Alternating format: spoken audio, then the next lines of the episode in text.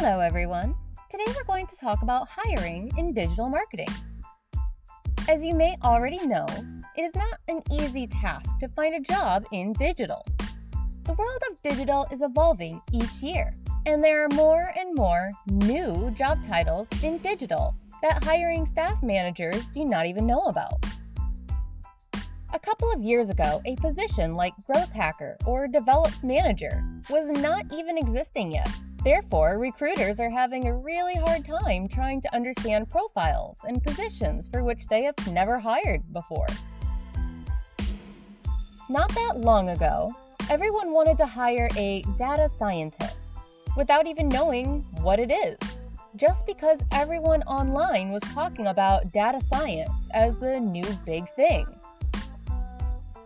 Of course, it is difficult for everyone to find a job, but in digital, you may meet recruiters, which are completely lost when facing technical profiles. Tech people, or geeks, have their own language and really specific skills, which are hard to judge from a recruiter perspective. Let's be honest here. Talking about technical skills with a random recruiter is sometimes a huge waste of time. It is as if you were not talking the same language as the recruiter. During job interviews, you may bump into difficult questions like, Why do you want to work for us? Or, Why hire you and not someone else? Just remember that a lot of the questions don't have perfect answers.